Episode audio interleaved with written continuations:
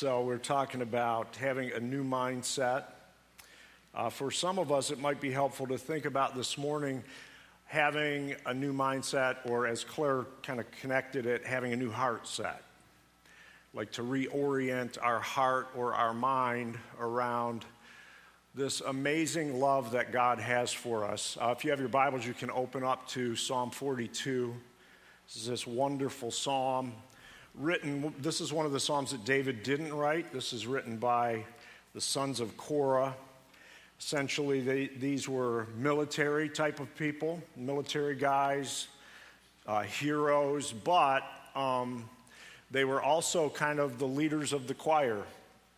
Uh, Claire mentioned uh, the Song of Ascents, that Psalm 150, where they would start out their worship services much like we, we do, just singing worshiping in, in song. Anyway, the sons of Korah, that was their responsibility. And they wrote, I think it's 11 or 12 of the Psalms. There's some profound uh, words in the Psalms. And this is one of them. And this is a powerful, powerful writing uh, in Psalm 42. I'd encourage you to read the whole thing. We're not going to read the whole thing. So, Psalm 42, starting with verse 1 As the deer pants for streams of water, so my soul pants for you, O God. My soul thirsts for God, for the living God.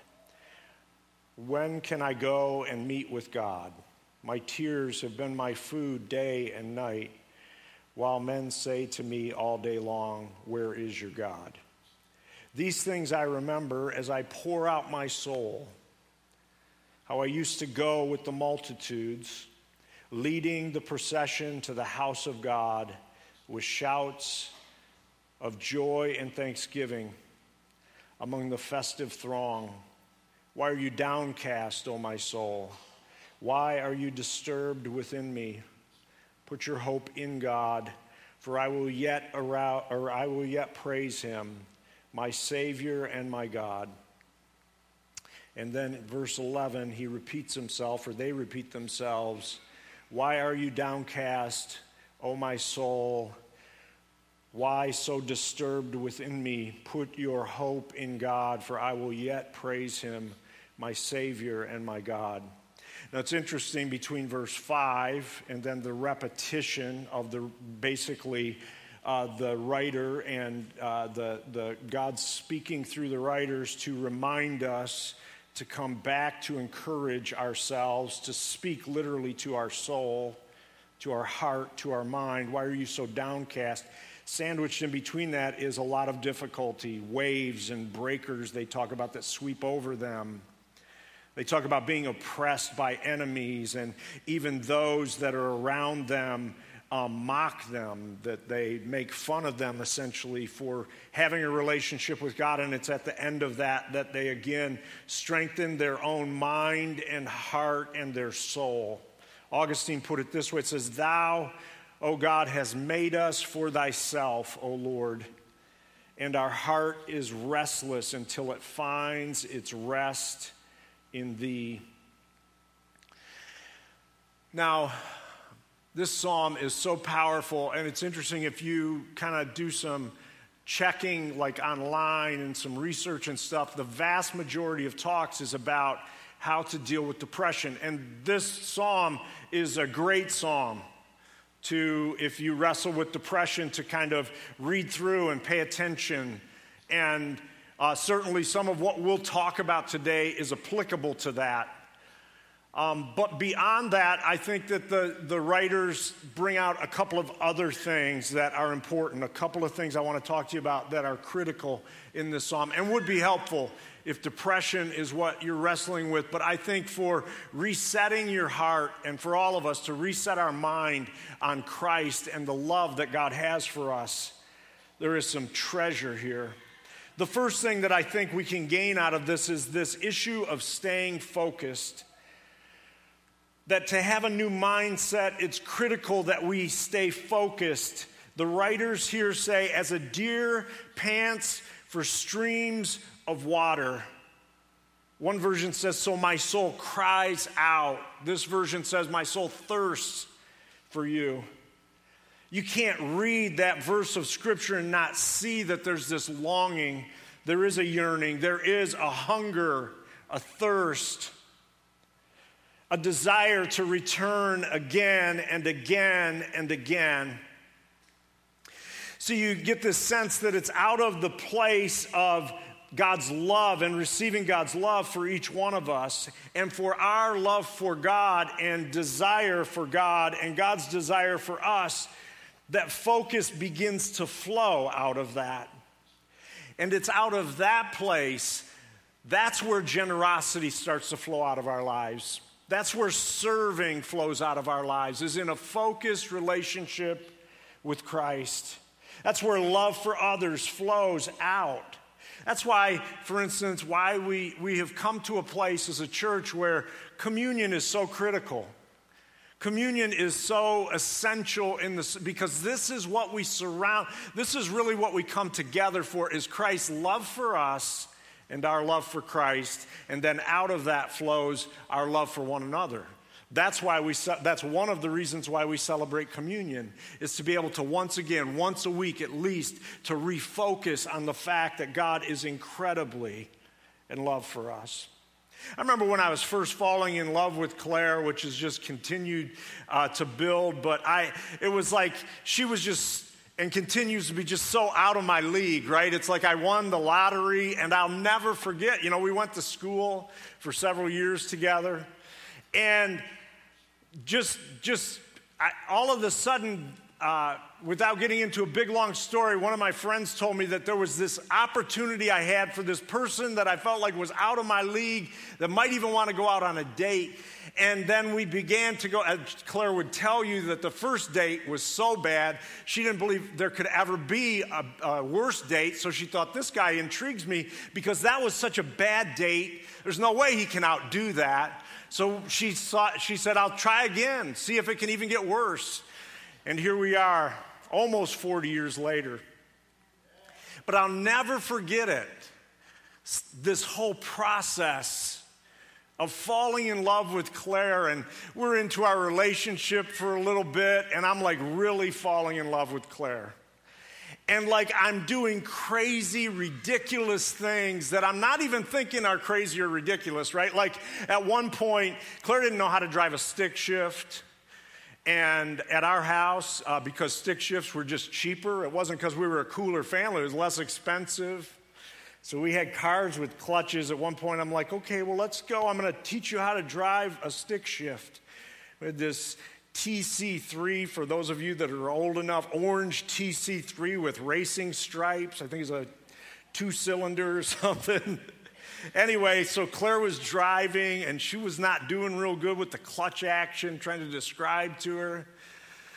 So I got down on the ground and I grabbed her feet and I began, I couldn't see where we were going, and I began to move her feet and she's like driving, and I don't know, and I'm trying to pay attention.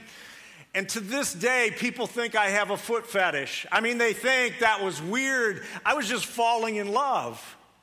I'm like, to me, it seemed perfectly normal to do crazy stuff because everything I was doing was devoted and was about wanting this person to love me back.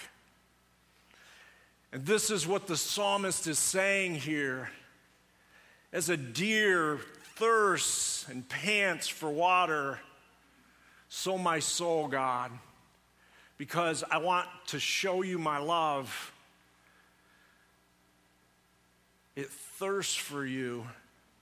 I find myself doing things that are inexplainable that are really beyond reason at times. Even some of my foes mock me because of my deep love for you.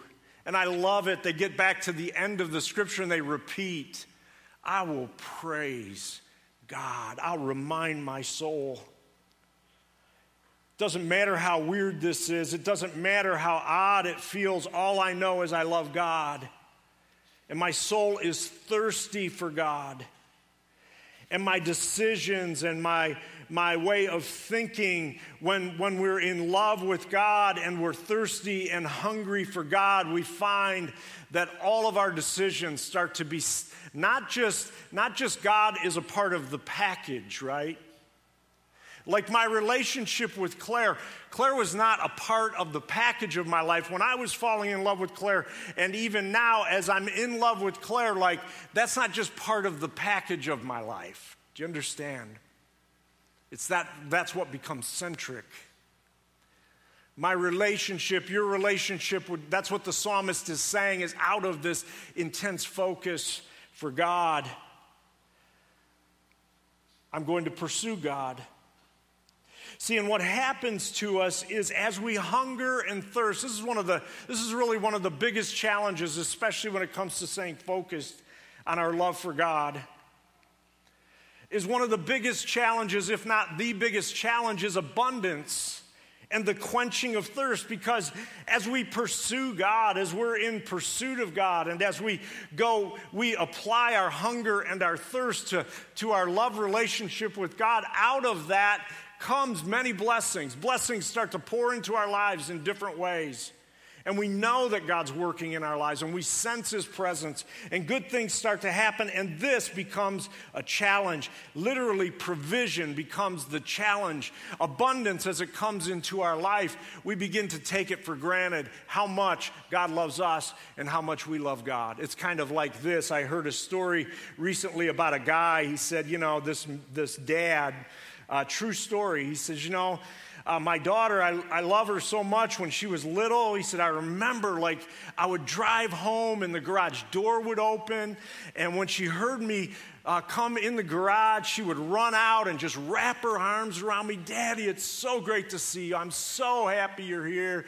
And he said, it wasn't just like she would just grab my leg, it was like she would just lunge at me and just kissing on my neck and stuff. He said, I, I loved it so much.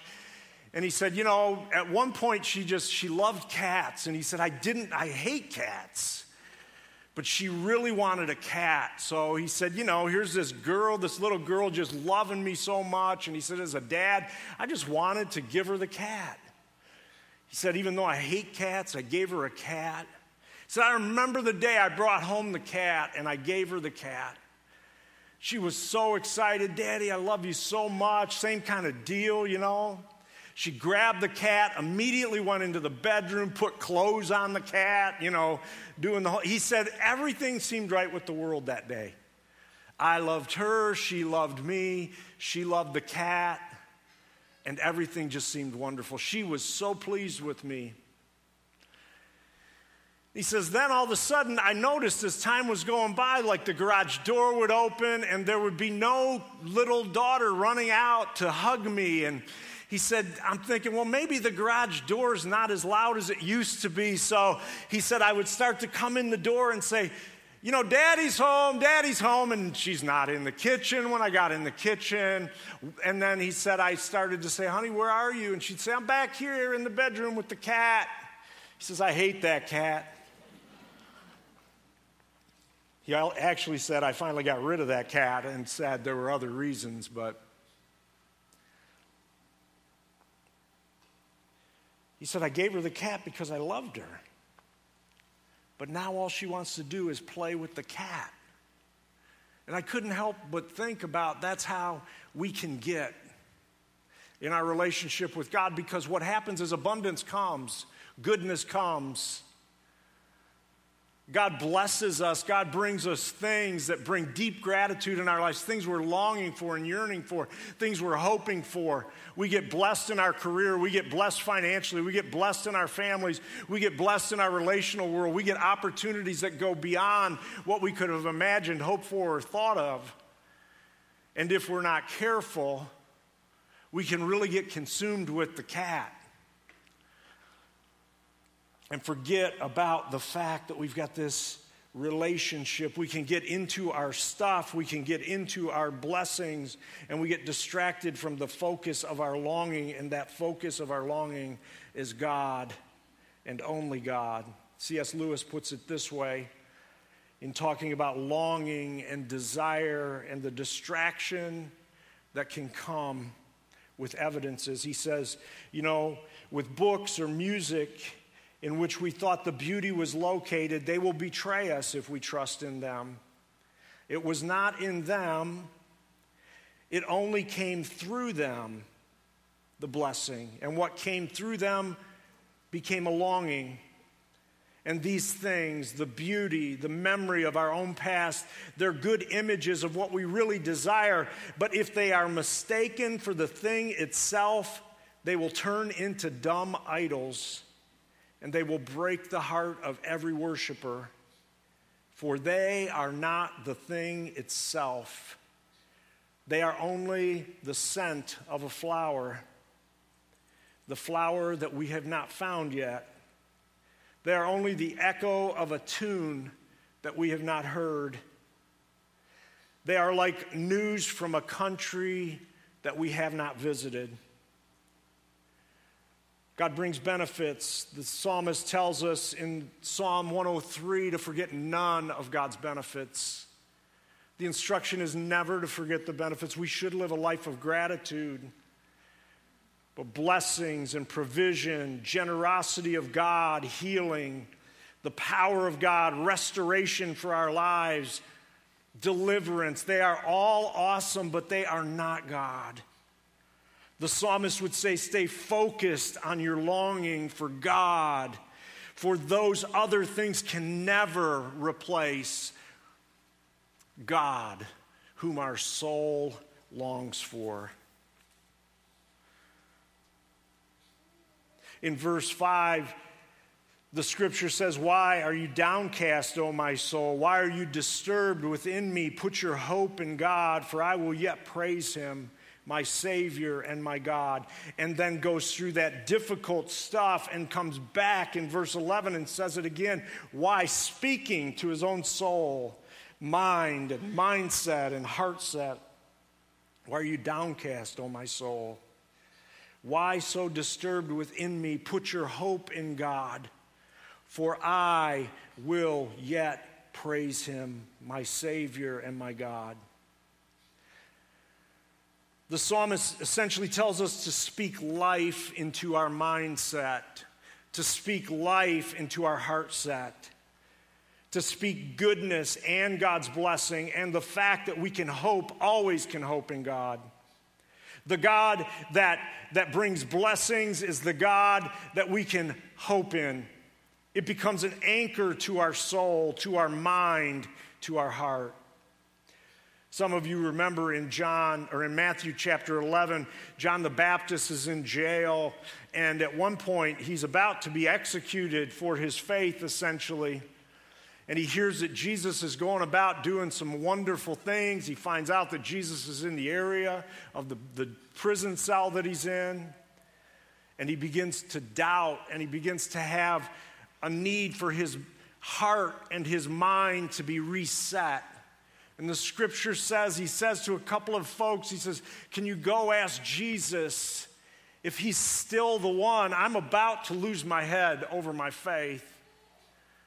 The scripture says that Jesus told, I love the wording in, in John or in Matthew chapter 11. Matthew says, Go, Jesus says to, to the folks, He says, Go tell John what you see and what you hear. In other words, let John know what I am still doing and help him let go of what isn't happening. Tell him that the blind receive sight and the lame walk, and those who have leprosy are cured, and the deaf still are getting their hearing back. The dead are raised, and the good news is preached to the poor. Blessed is the man or woman who does not fall away on account of me. In other words, go help John get his heart reset I am with him even in his prison cell. See, we need to always be reminded when it comes to speaking life into our heart and our mind, it isn't denial. Faith does not deny a, the, that problems exist. Faith denies the influence of the problem. Faith does not deny a problem exists or problems exist. But faith denies the problem's influence on our life. Because what happens is we need our heart reset sometimes, and we need our mind reset sometimes because we feel like we're in a prison cell and we're wondering, Jesus, are you still there? See, if, if we all, if we, if I brought each one of you up, every one of you, including myself, we could recite different problems and things that we would say, maybe I've even prayed for certain things that have not come to pass every one of us would have multitudes of things, or certainly a group of things that we could talk about that have not been resolved in our own lives, things that are hurting. And Jesus would never ask you to deny the fact that those problems exist. And when the psalmist says essentially to speak life into that mindset, to remind yourself, why are you downcast, O my soul? Why are you disturbed within me? Hope in God. And I will yet praise him, my Savior and my God. A reminder why in the world am I letting the existence of problems influence my life so much? In other words, protect my heart, God. There's this story in the Old Testament of Elisha and he's, he's kind of out traveling the countryside and he's with his servant and they camp out for the night and there's an army that's after them. And the scripture says they wake up in the morning and the servant goes out with a cup of blossom and roast coffee from the tent and looks and all the servant can see is a reality an army surrounding them chokes on his coffee, not because it's not wonderful coffee, but he thinks he's about to die, comes back in and says, Hey, Elisha, by the way, there's an army out there, and I think we're the target. And Elisha prays and asks God, let him see. Let him have another different mindset and heart set. Let him see.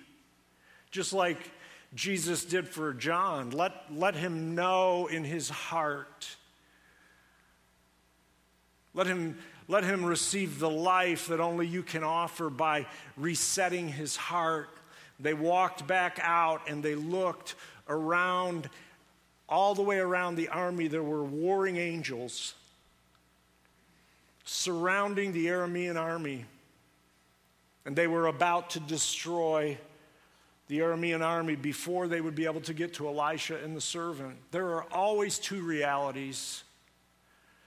There are the realities that we see with our eyes, there are those things, the problems that don't seem to be resolved in our life or in the lives of those we love.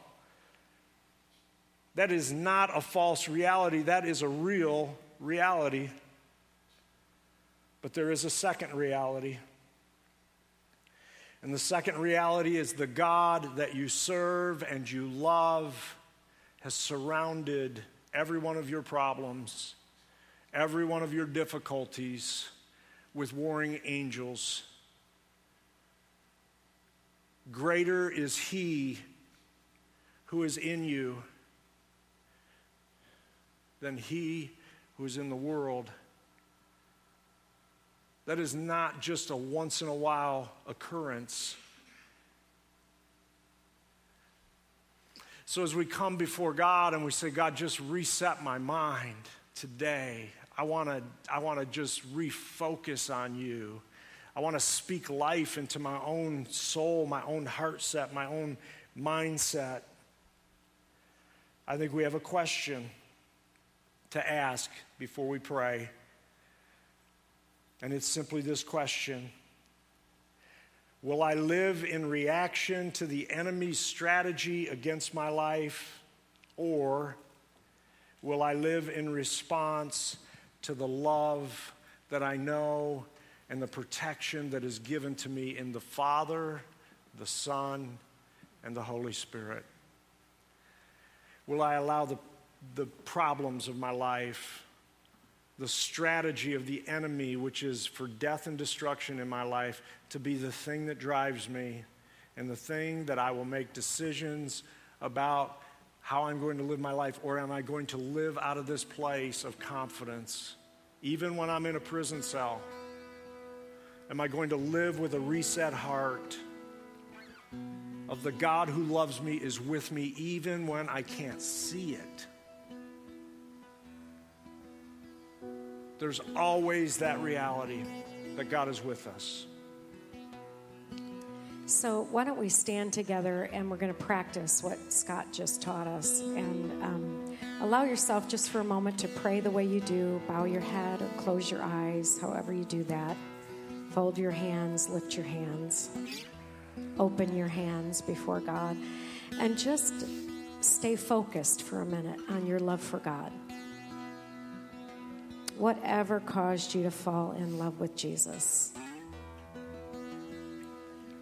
that moment where you're you were awakened to God. Maybe there's many days to choose from where you are aware that your focus was on God, that it wasn't on the blessing, wasn't on the cat, wasn't on a person God gave you, wasn't on a thing God gave you, but a moment where you loved God. Just stay focused on that for a moment.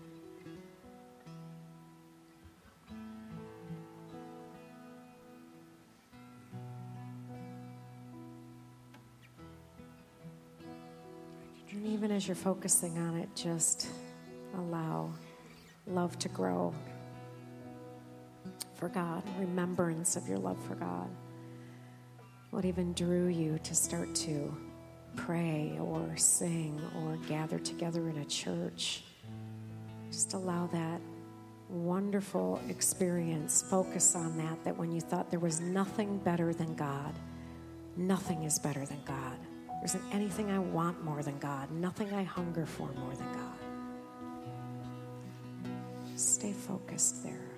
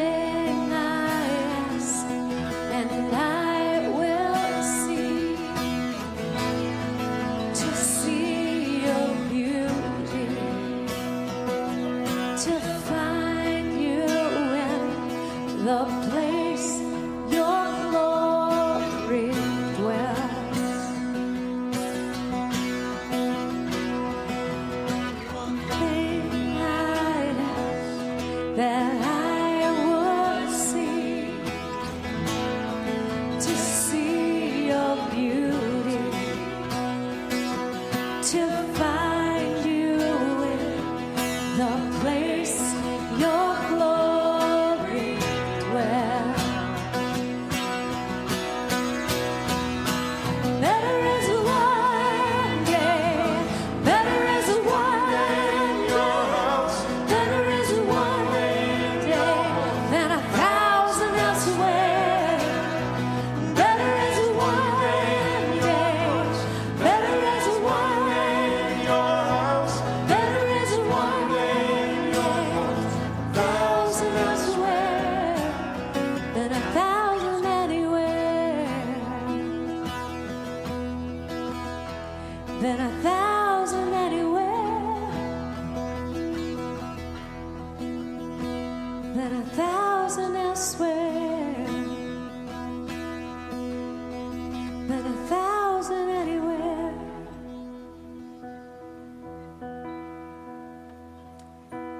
So now we're holding in your presence, God, what we need to speak life over, where we've lost our focus.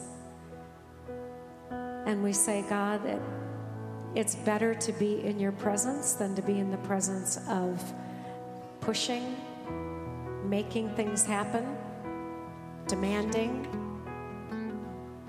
being anxious. It's wonderful to be in the presence of the God who holds heaven and earth in your hands.